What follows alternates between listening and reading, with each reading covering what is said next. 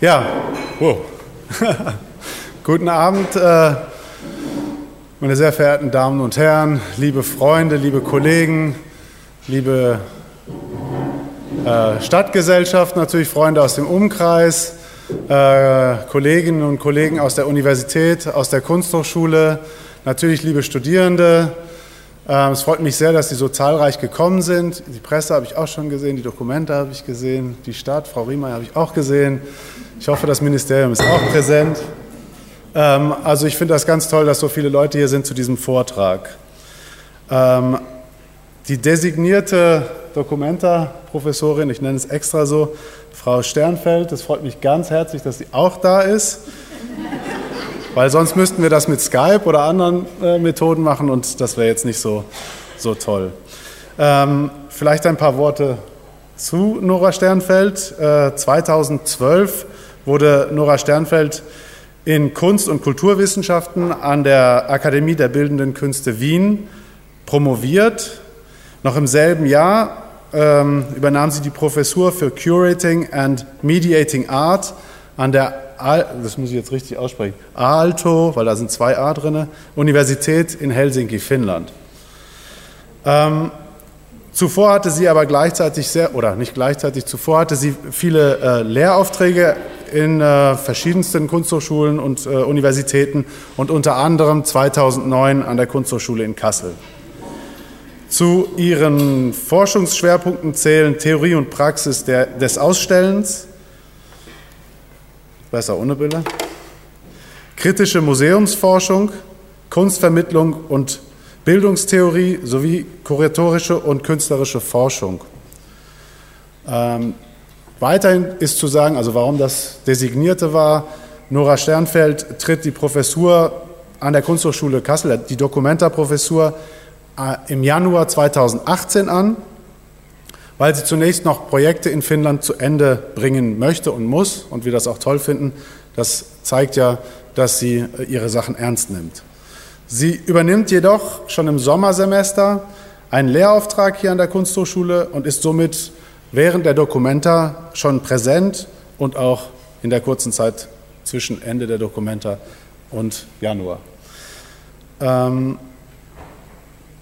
Deswegen ist dies also ein öffentlicher Vortrag, an dem wir Nora Sternfeld kennenlernen können und nicht eine Antrittsvorlesung, wie sehr viele Leute mich gefragt haben. Eine Antrittsvorlesung findet nach dem Antritt statt. Insofern findet die Antrittsvorlesung irgendwann nach Januar statt oder im Januar. Das finde ich einen guten Deal. So bekommen wir 2 Vorlesungen oder Vorträge von Nora Sternfeld. 2 for the price of 1. Wir bedanken uns natürlich auch ganz herzlich beim Minister, beim hessischen Wissenschaftsminister Boris Rhein, dafür, dass er sich so engagiert gezeigt hat für das Documenta-Institut, das Documenta-Thema und auch sich maßgeblich dafür eingesetzt hat, dass diese Professur eingerichtet wird. Sie wird für 5 Jahre aus dem Innovations- und Strukturentwicklungsbudget finanziert. Danach muss die Perspektive von der Universität der Kunsthochschule zusammen gefunden werden. Ja, soweit. Vielleicht noch ein Wort in eigener Sache. Ich hoffe, ich treffe Sie alle um 19 Uhr hier nach im Kunstverein an. Dort ist die Eröffnung der Ausstellung Remnant. Ich hoffe, es regnet nicht, damit wir auch da trocken ankommen. Aber nass werden Sie dort auch begrüßt. Ich gebe das Wort jetzt weiter an Nora Sternfeld und bedanke mich schon mal im Voraus.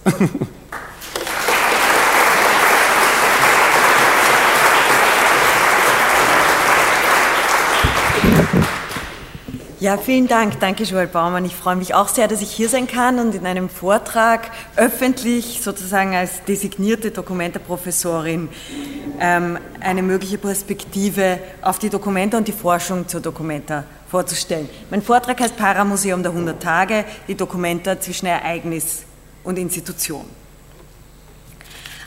Ich werde diesen Vortrag halten und bin froh, wenn wir dann noch ein bisschen Fragen und Antworten haben.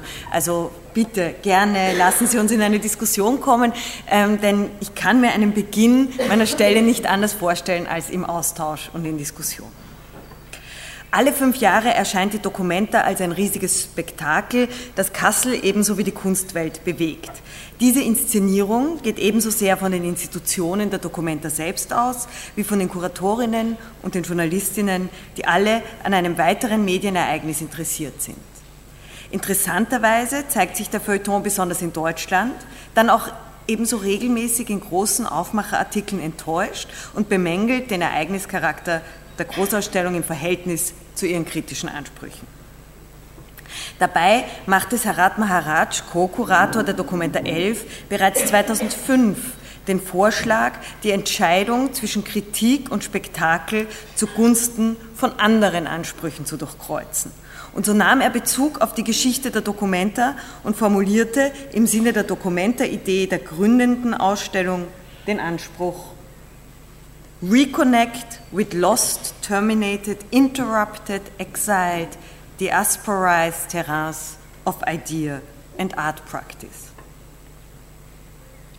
Es ist mir hier wichtig, mit diesem Anspruch zu beginnen, denn die Durchkreuzung, nämlich die Durchkreuzung von Ereignis und Institution oder die Durchkreuzung von Kritik und Spektakel als Gegensatz scheint Sinn zu machen, gerade eben auch inhaltlich und gerade auch im Zusammenhang mit sowas wie dem Erbe oder der Legacy, für die Documenta seit ihrer ersten Ausstellung steht. Und in dem Sinn möchte ich das auch, also sozusagen auch für mich als Anspruch sehen, als Anspruch einer möglichen Perspektive auf die Geschichte der Documenta und auf ihre Gegenwart und ihre Zukunft, in der sie sich jeweils neu erfindet. Um diesem Anspruch gerecht zu werden, plädiert Maharaj dafür, sich in die Dichte der Bedingungen zu begeben, dafür alles zu nehmen, was möglich ist, dafür im Mittendrin der postkolonialen Verhältnisse und nicht von oben herab zu agieren. In Anlehnung an Dada und Kurt Schwitters Idee des Falls in den Zufall nennt Sarat Maharaj die Arbeit im Mittendrin Merz-Thinking. Und er spricht hier von einer Form, vielleicht einer künstlerischen, vielleicht einer kuratorischen Form zu denken, die mir auch als sowas wie ein Horizont für eine mögliche andere Methode sinnvoll erscheint. Er spricht von Merz-Thinking als stick-on way of working without knowing beforehand how the pieces will configure, suggest an art-on ad infinitum model of thinking creating. Er nennt das an agglutinative mode, an unfinishing process of becoming, billowing out, nosing forward. Gewissermaßen eine Form der Auseinandersetzung, die nicht schon vorher weiß, was nachher rauskommen soll. Das ist eigentlich selbstverständlich, wenn wir über Forschung sprechen, aber es ist eben nicht ganz so selbstverständlich. Viele Formen der Forschung wissen leider heute schon ab vorher, was sie am Ende gerne hören oder sehen oder wissen wollen. Im Folgenden möchte ich dieser Idee und auch diesem Anspruch von Sarat Maharaj anhand von Beispielen aus der Geschichte der Documenta folgen und so zu einer Perspektive kommen, die die Verhältnisse aus ihrer Mitte in den Blick nimmt. Denn die Documenta ist sicherlich ein Spektakel. Sie ist sicherlich eine Akteurin in einem neoliberalen Kunstmarkt und historisch tief in der Geschichte des Kalten Krieges verwurzelt. Sie bündelt Energien und ist Indikator und Auslöser von Trends im Kunstfeld. Aber sie lässt sich nicht auf alle diese Aspekte reduzieren. Die Arbeit mit der Geschichte und dem Archiv einer regelmäßig wiederkehrenden Großausstellung kann viel mehr erzählen.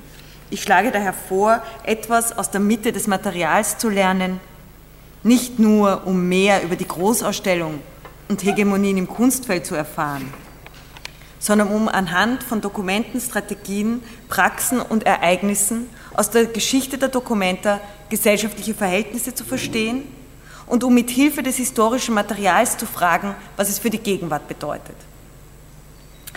Aber wie kann das Archiv aktiviert und öffentlich werden? Und wo steht eine solche Auseinandersetzung im Verhältnis zu Spektakel und Repräsentation, zur Historisierung und Handlung?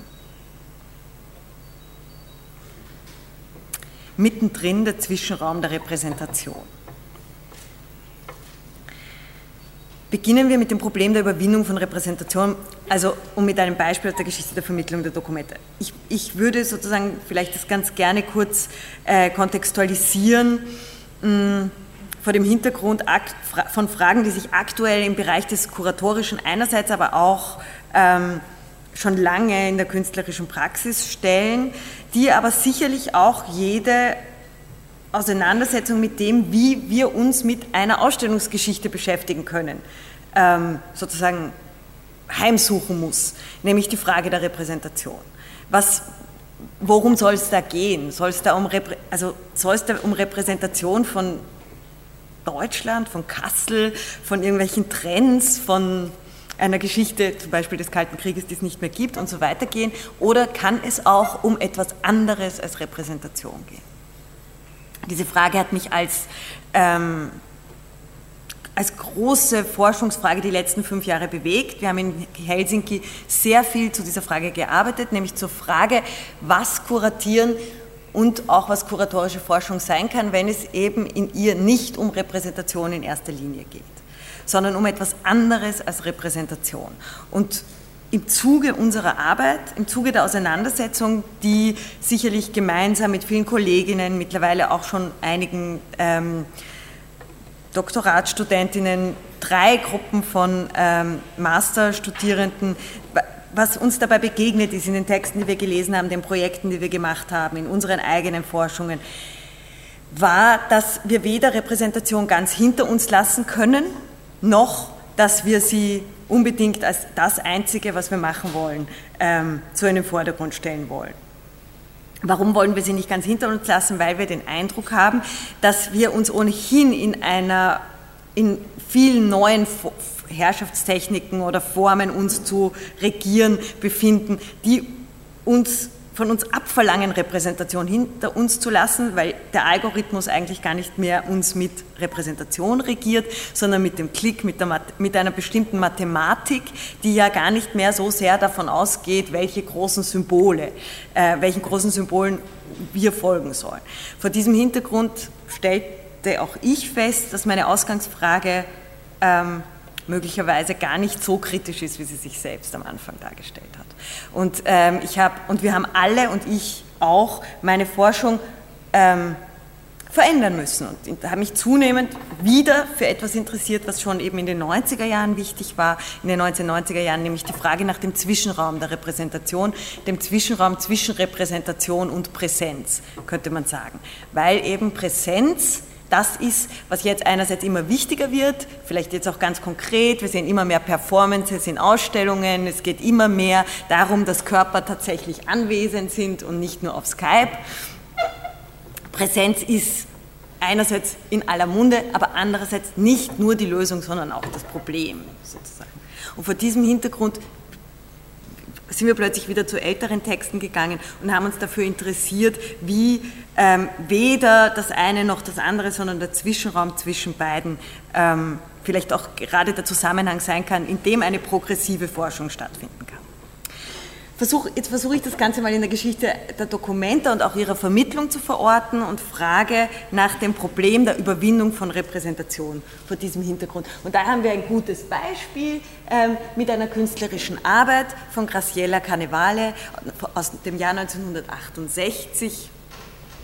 Graciela Carnevale ist eine argentinische Künstlerin, die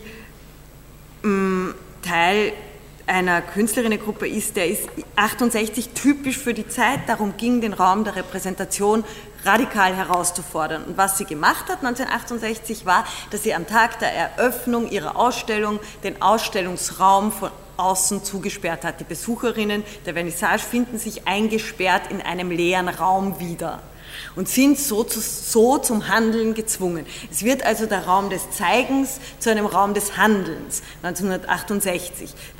Sie müssen Kontakt aufnehmen mit dem Außen, sie finden Passantinnen, einer von denen schlägt die Scheibe ein. Und wir sehen hier oben, hier auch auf der Seite, das historische Foto, das berühmt geworden ist, der Moment, wo die Besucherin aus dem Galerieraum auf die Straße hinaustritt, vom Passanten befreit, von ihrer eingesperrten Situation.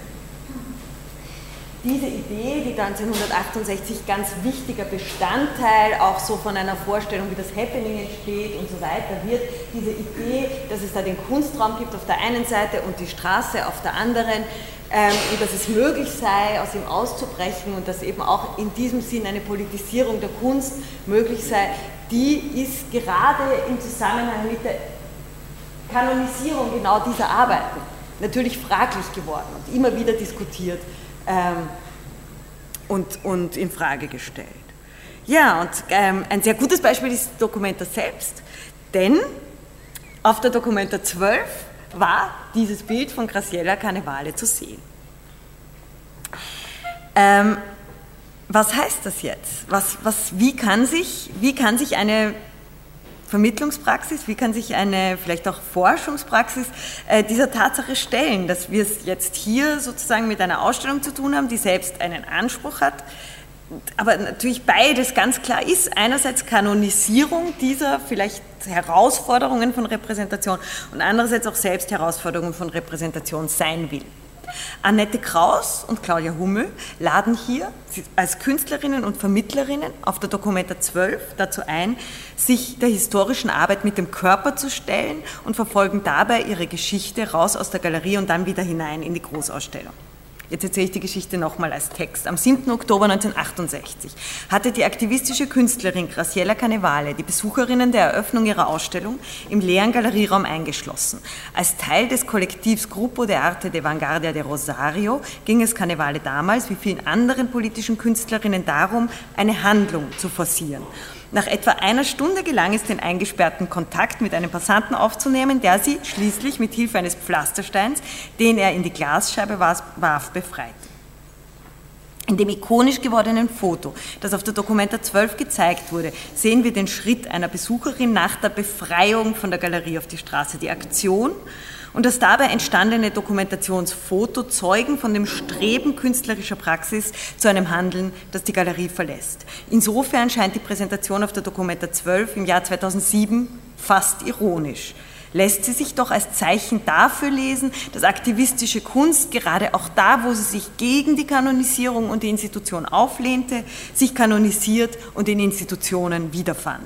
Und so mussten sich Künstlerinnen, Kuratorinnen und Vermittlerinnen, die ihren kritischen Anspruch dennoch nicht aufgeben wollten, mit dem Problem auseinandersetzen, dass es womöglich kein Außen gäbe. Wenn es also im Jahr 2007 nicht mehr möglich ist, wie noch 1968, an ein Außen der Repräsentation bzw. der Institution zu glauben, in das eine politische Aktion wie die Graciela Carnevales ausbrechen könnte, dann stellte sich die Frage, wo eine Vermittlung, aber auch eine Forschung bzw. eine Vermittlung als Forschung sich lokalisieren und im Sinne Donna Haraways situieren kann. Die Naturwissenschaftlerin und feministische Theoretikerin Donna Haraway versteht situiertes Wissen als eines, das niemals neutral sein kann. Es ist in mehrfacher Weise stets Position. Es spricht aus einem spezifischen Körper in einer spezifischen gesellschaftlichen Situation innerhalb von Machtverhältnissen und es bezieht Position, wenn es sich formuliert. Es ist eben mittendrin. Mitten in den Zwischenräumen, die zwischen Kunst und Wirklichkeit, zwischen Repräsentation und Präsenz, zwischen Theorie und Praxis und vor allem zwischen den bestehenden Bedingungen und den Möglichkeiten, sie zu verändern, entstehen. Claudia Hummel begibt sich gemeinsam mit Annette Kraus und eben in ihrer ganzen, auch körperlichen Situiertheit in diesen Zwischenraum. Sie stellen die Documenta nicht vor, sie lassen sich als Vermittlerinnen mit ihrem Körper auf sie ein. Und da sie ja nicht mehr ausbrechen können, gibt es wahrscheinlich keinen anderen Weg als den einfach unter der Stellwand durch, mitten in der Ausstellung. Wenn wir nicht davon ausgehen können, dass es ein Außen der forschenden Perspektive, der Kritik oder der Handlung gibt, werden künstlerische, vermittlerische und kuratorische Strategien für die Forschung relevant. Sie handeln in der Mitte, inmitten von Bedingungen, inmitten von Materialien und im Falle der Documenta sowohl mitten in Kassel als auch mitten in der Welt. Wenn es also nicht darum gehen kann, einen Überblick über den Gegenstand der Forschung zu bekommen, dann kann es möglicherweise darum gehen, mit ihm intim zu werden. So ist die Methode des Middling in den letzten Jahren in der praxisbasierten Forschung relevant geworden. Die Theoretikerin Irit Rogoff hat in zahlreichen Seminaren in den letzten 2 Jahren nach dem Wie der Forschung gefragt. Unter dem Titel The Way We Work Now geht es ihr darum, in der Mitte zu beginnen.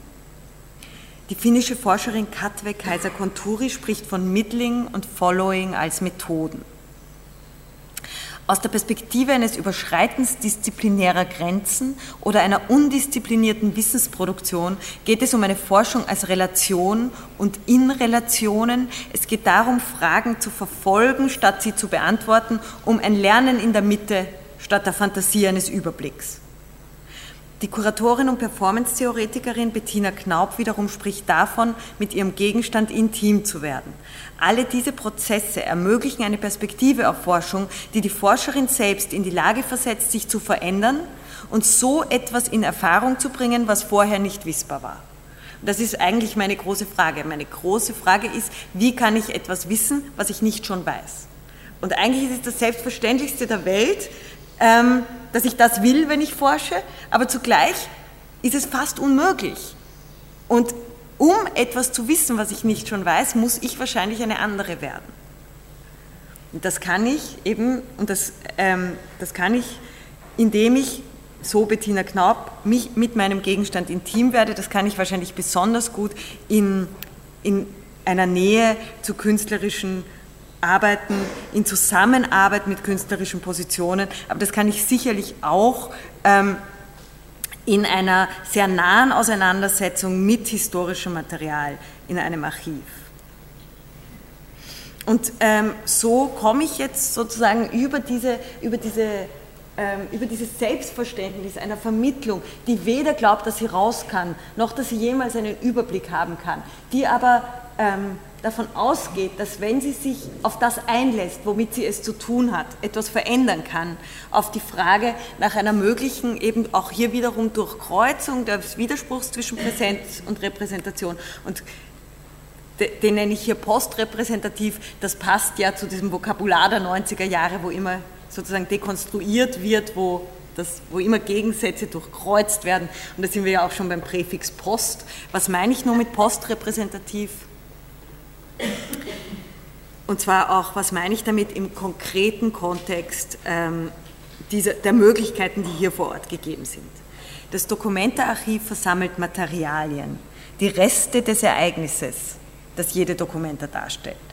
Aus der Mitte des Materials lassen sich Fragen an die Geschichte stellen. Es gibt Anlass für eine Auseinandersetzung mit dem, was war und was es für die Gegenwart bedeutet. So kann zwischen Ereignis und Institution ein postrepräsentativer Zwischenraum der Repräsentation entstehen. Was ist also mit postrepräsentativ gemeint?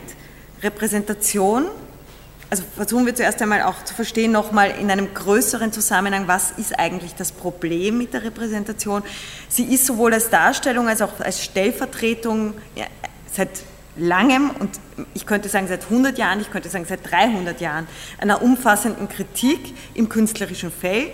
Denken wir etwa an die zahlreichen Ansätze einer Institutionskritik und in der Theorie der neuen Museologie ebenso wie der feministischen, postkolonialen und poststrukturalistischen politischen Theorie unterzogen worden. Die Beispiele, die ich hier bringe, sind jetzt eher, sagen wir, seit den 60er Jahren des 20. Jahrhunderts. Aber von einer Krise der Repräsentation könnten wir sozusagen in einem viel größeren Zeitrahmen sprechen. All diese Formen der Kritik an der Repräsentation oder eben auch die sogenannte Krise oder die Krisen der Repräsentation führten zu zahlreichen Strategien des Aktionismus und der Dematerialisierung in der künstlerischen und kuratorischen Praxis, spätestens seit den 1960er Jahren. Und hier können wir wieder an Graciela Carnevales Aktion denken. Heute sind die Experimente, die Repräsentation überschreiten, längst in den Institutionen angekommen. Sie sind sogar wesentlicher Motor institutioneller Selbstverständnisse der Gegenwart. In diesem Sinn sind Institutionen heute selbst Ereignisräume. Wir haben ganz konkret keinen Widerspruch mehr zwischen Museum und Ereignis, weil, denken wir an die Tate Modern oder denken wir an das MoMA, das sind selbst Räume, die ganz wesentlich auf Events setzen. Sie befinden sich mitten in einer Dynamik der Dematerialisierung, wie sie der Flow neoliberaler Infrastrukturen ihnen abverlangt. Vor diesem Hintergrund scheint es notwendig, das Postrepräsentative neu zu situieren. Nicht als Zurücklassen der Kämpfe um Repräsentation, sondern als Arbeit in genau den Zwischenräumen, die zwischen Repräsentation und Präsenz erzeugt werden können. Also den Widerstand der Repräsentation selbst noch mitzunehmen. Und ein Archiv ist eigentlich schon sowas, weil da gibt es sowas auch wie eine Materialität von Erinnerung, die zwingt, sich nicht komplett in den Flow von Präsenz in dem mitreißen zu lassen. Da gibt es sowas wie eine Macht des Faktischen, die immer noch ins Treffen geführt werden kann. Archive und Ausstellungen können wir in dem Sinn genau als solche Zwischenräume beschreiben, zwischen dem, worauf sie verweisen, und dem, was mit ihnen und in ihnen geschehen kann. So drängen sich neben einer Auseinandersetzung mit Ausstellungen als Kontaktzonen und Versammlungsräumen, also mit Orten, in denen etwas geschehen kann, wieder andere Fragen auf. Und das ist interessant. Also ich habe mich jetzt jahrelang damit beschäftigt, wie können wir Ausstellungen beschreiben als Orte, in denen nicht nur etwas gezeigt wird, sondern auch etwas geschehen kann. Und das ist immer noch das, was mich interessiert. Wie können wir Ausstellungen als Kontaktzonen beschreiben, als Plattformen, als Auseinandersetzungsräume? Wie können wir sie als Räume einer möglichen Demokratisierung und so weiter beschreiben? Darüber hinaus interessiert mich aber zunehmend auch, wie lässt sich so etwas wie Dauerhaftigkeit denken? Also wie können diese beiden Sachen miteinander wieder in Verbindung gebracht werden, weil die Gefahr ist ja, dass mit dieser zunehmenden, mit diesem zunehmenden Flow auch die Chance der Dauerhaftigkeit hinter uns gelassen wird, dass wir permanent zur permanenten Veränderung mobilisiert werden. Und daher kommen jetzt eben andere Fragen dazu. Fragen danach, zur Frage danach, was geschehen kann, gesellen sich Fragen nach Kontinuitäten und Erinnerungen, danach, was bleibt, wenn alles ständig im Wandel ist. Und zur Frage nach dem sozialen Raum, der zwischen uns entsteht, die große Frage, die mich mit Hannah Arendt beschäftigt hat, kommen Fragen nach materiellen und strukturellen Bedingungen. So tritt das Postrepräsentative nicht mehr bloß als ein Zurücklassen von Repräsentation in den Blick, sondern vielmehr als Auseinandersetzung mit Präsenz und Absenz, mit dem Raum, der zwischen uns entsteht, aber auch mit den Dingen, die nicht in unserer Macht sind und die den Raum zwischen uns erst zum öffentlichen Raum machen. Und so erscheint neben dem temporären Charakter der Ausstellung oder des Ereignisses der dauerhafte Charakter der Institution, ja sogar des Museums, immer interessanter. Könnte die Documenta als Ereignis möglicherweise genau in diesem Sinne nicht nur als ständig vergänglich, sondern auch als dauerhaft verstanden werden? Und was würde das für die Auseinandersetzung mit der Großausstellung bedeuten? Sicherlich ist die Documenta eine Institution, doch können wir sie möglicherweise über diesen institutionellen Charakter hinaus auch noch als Paramuseum beschreiben? Seit Harald Seemann für die D5 1972 das vom Bode ausgerufene Museum der 100 Tage in ein 100-Tage-Ereignis umdefinieren wollte, um dann doch wieder im Ausstellungsraum zu landen, wurde die Geschichte der Documenta immer wieder zwischen zwei Polen erzählt. Zwischen Institutionalisierung und Event, zwischen ästhetischer Autonomie und gesellschaftlicher Verantwortung, zwischen Museum und öffentlichem Raum. Aus meiner neu gewonnenen postrepräsentativen Perspektive, also nach diesem Durchgang durch die Chancen und Probleme der Repräsentation, würde dies nicht mehr als der zentrale Widerspruch erscheinen. Also wir müssen das Museum nicht mehr durchstreichen, um das Ereignis zu denken. Denn in Anbetracht neoliberaler Transformationsprozesse erscheint es problematisch, die Frage Museum oder Ereignis bzw. Repräsentation oder Präsenz in eine der beiden Richtungen aufzulösen. Statt zu glauben, dass es ein Außen der Repräsentation und der Institution geben könnte und nach einer kritischen Auseinandersetzung mit dem Imperativ der Präsenz im Neoliberalismus stellt sich die Frage, wie es möglich sein könnte, auf Institutionen zu bestehen, aber dabei nicht dermaßen von ihnen regiert zu werden. Und um sich dieser Frage zu stellen, scheint es relevant, sich anzusehen, wie Künstlerinnen das Museum zum Medium machen. Ich möchte diese Strategie Paramuseum nennen. Sie hat sicherlich Vorläufer in den Künstlerinnenmuseen der 1970er Jahre, denen auf der Documenta 5 ein Raum gewidmet war. Wir sehen jetzt, ich brauche nicht sagen, wir sehen ja Marcel Broodthaers, Musée d'Art Moderne, Département des Aigles, Sektion d'Art Moderne. Auf der Documenta 5 waren unter anderem Claes Oldenburgs Maus-Museum, das Projekt von Marcel Broodthaers zu sehen und viele andere solche. Es war ein eigener Raum, der den Künstlermuseen gewidmet war. Wenn ich aber heute vom Para-Museum spreche, dann gehen diese, obwohl sie sicherlich davon beeinflusst sind und darauf auch referieren, darüber hinaus. Auf der Documenta 13 zeigte Kader Atia 2012 die Installation The Repair. Wir sahen vom Krieg zerstörte, reparierte Gesichter und Dinge. Und das ist eben interessant. Also das Museum landet mitten im Ereignis.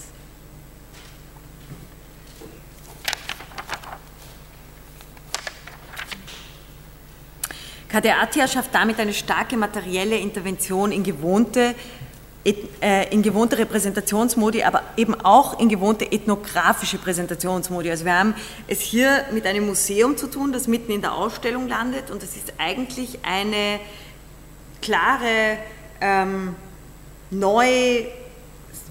Neusituierung von klassischen ethnografischen Ausstellungen, eine aktionistische Kritik oder eben ein Paramuseum, ein Museum, das die Art, wie Museum bisher war, unterwandert.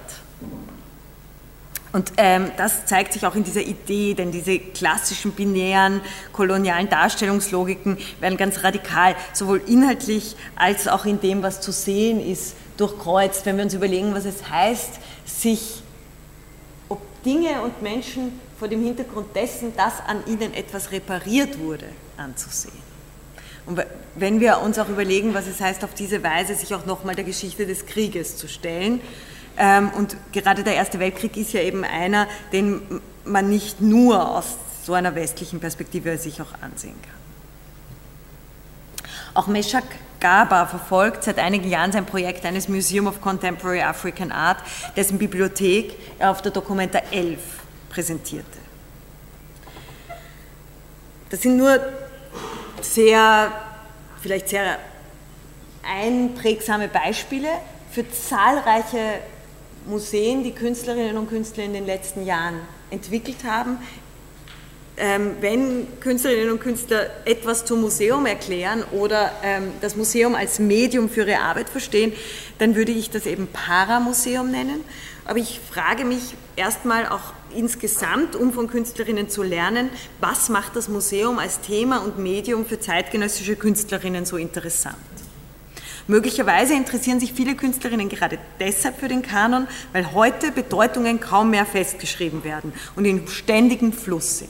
Also vielleicht wird die Idee, mit etwas zu arbeiten, was Bedeutung schaffen kann, gerade deshalb interessant, weil das insgesamt gesellschaftlich immer mehr delegitimiert wird und wir stattdessen ganz ohne Bedeutungsgenerierung oder mit viel weniger oder mit einer anderen Form von Bedeutungsgenerierung organisiert werden. Das Museum wird als Raum relevant, in dem es noch möglich ist, um Bedeutung zu verhandeln und sich mit dem Apparat der Wertekodierung, wie Spivak das nennt, anzulegen. Die künstlerischen Museumsprojekte bestehen auf Eigensinn, Autonomie und Kritikalität, insistieren aber zugleich auf ihr heteronomes Potenzial, auf die Möglichkeit der Intervention in den Raum der Deutungsmacht.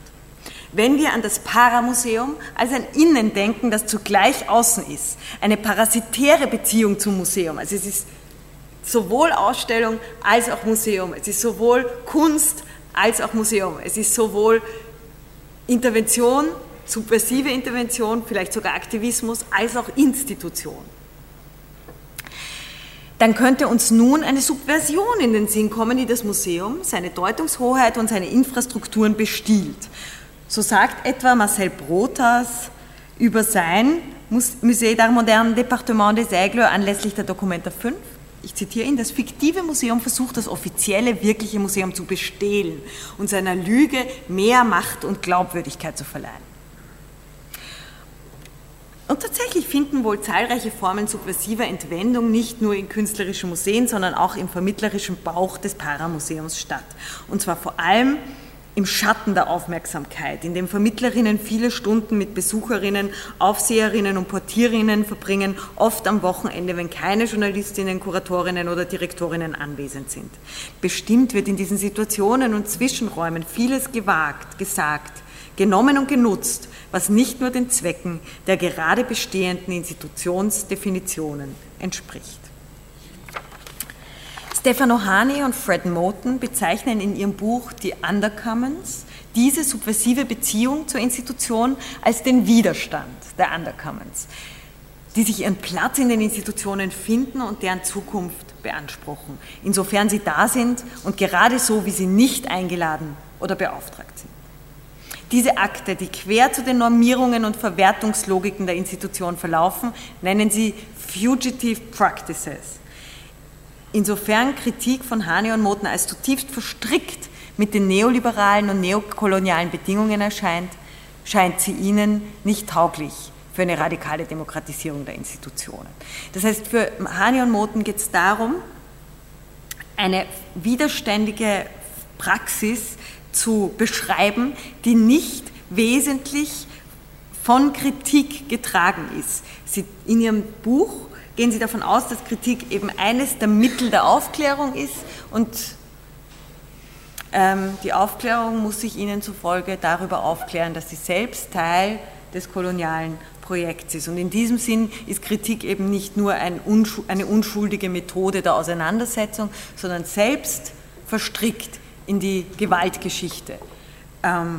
Und den beiden, Fred Moten und Stefano Harney, ist es nun ein Anliegen, Widerstandspraxen zu beschreiben, die nicht wesentlich von Kritik angetrieben sind, sondern von etwas anderem. Und hier interessieren sie eben das, was sie diese Fugitive Practices, flüchtige Praktiken nennen, die immer schon da sind, die und das stimmt ja auch tatsächlich, also das, was sie sozusagen sagen, ist egal wie disziplinierend und egal wie auch nicht disziplinierend, vereinnahmend oder neoliberal oder kapitalistisch die Universitäten heute sind und egal wie sehr sie modularisiert sind und alle durch Schulden regiert werden und mit ECTS-Punkten, gibt es dennoch, und zwar sowohl in den Disziplinarinstitutionen als auch in jenen, immer Momente, in denen Leute zusammen lernen, in denen Leute sich trotz alledem sozusagen zusammenfinden und widerständig denken. Und das ist etwas, was es gibt keine Form der Gewalt, keine Form der Macht, der es jemals gelungen ist, dass das nicht passieren würde. Und genau diese immer schon existierenden Praktiken, das wären diese Flüchtigen, diese Fugitive Practices, die gar nicht wesentlich auf Kritik basieren, sondern auf der grundlegenden Möglichkeit von uns zusammenzukommen und zusammenzudenken. Und in unserem Denken nie komplett definiert zu werden, wenn gleich selbstverständlich auch definiert zu werden von den bestehenden Bedingungen und Geschichten und Machtverhältnissen.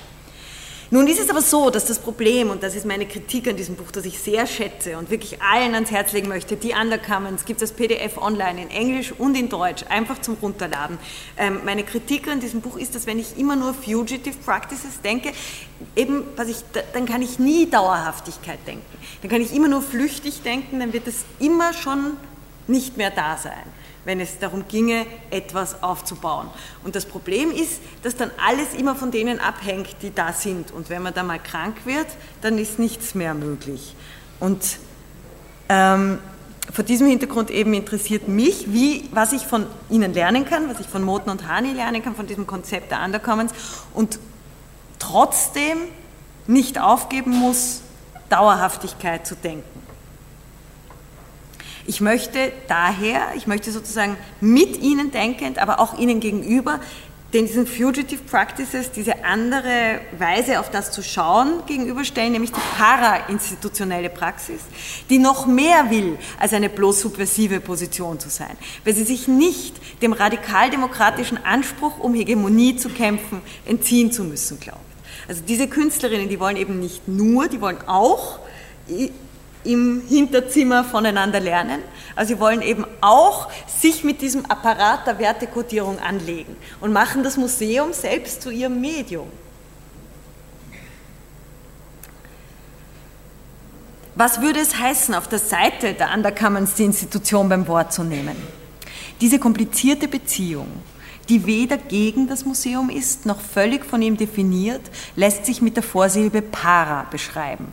Denn das griechische Präfix para bedeutet örtlich, von, her, bei, nebenhin, zeitlich, während, entlang und übertragen im Vergleich, im Unterschied wieder und gegen.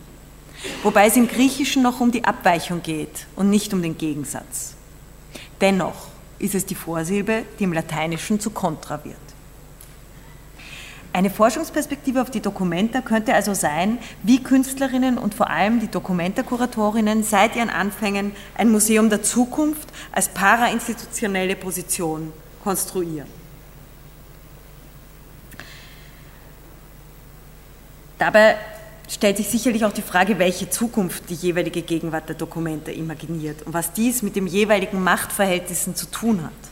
Darüber hinaus kann die Geschichte der Documenta und ihrer Materialien, aber auch Anlass für andere, alternative Geschichten und Interventionen werden.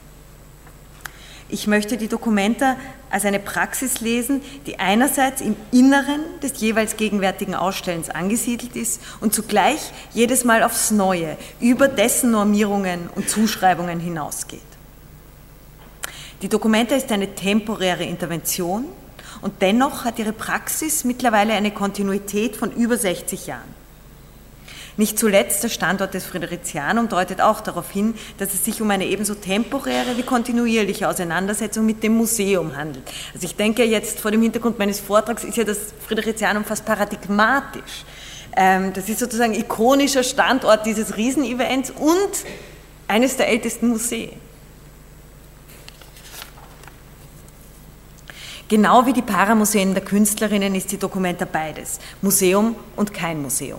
Sie erprobt die Ausweitung der Grenzen dessen, was gesagt, gezeigt und gesehen werden kann. Sie lässt sich als Intervention untersuchen, als Positionierung, Versammlung, Diskurs und Forschung. Das Documenta-Archiv lädt dazu ein, das in einer Weise zu machen, die nichts bereits vorher weiß, was dabei entstehen soll. Also gewissermaßen in Intimität mit den Überlieferungen, historischen Dokumenten, Materialien, Erzählungen über die Documenta-Ausstellungen, Erinnerungen an sie. Aber dann findet auch wieder Documenta statt, erfindet sich und wirft ein völlig neues Licht auf die Geschichte und die Zukunft.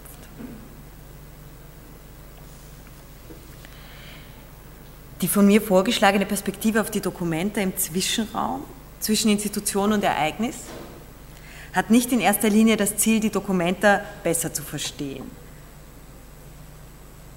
Ich erinnere jetzt nochmal an dieses Zitat ganz am Anfang von Sarat Maharaj. Ich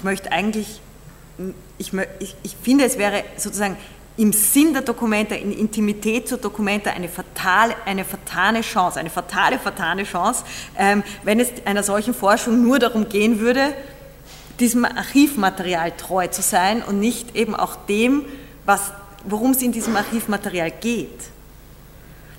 Im postrepräsentativen Zwischenraum schlage ich daher vielmehr vor, mit der Documenta und durchaus auch kritisch zu ihren Entscheidungen von den Bedingungen der Welt, in der wir leben, her zu denken. Es kann dabei darum gehen, aus der Geschichte der Documenta Fragen an die Gegenwart zu entwickeln. Dabei lässt sich ebenso von der Kunst ausgehen wie von den Interventionen, die die Documenta mit sich brachte. Interventionen, die sie setzte, solche, denen sie solidarisch gegenüberstand und solche, die sie herausfordert. Eine solche situierte und kritische Forschung, die Documenta im Zwischenraum zwischen Ereignis und Institution verortet, begreift sich selbst in der Mitte der Verhältnisse und arbeitet mit der Geschichte der Documenta um, mit den Worten von Catherine David für die Documenta 10, den Zugang zum Erkennen des Zustands der Welt auf unterschiedliche Art und Weise zu ermöglichen. Dankeschön.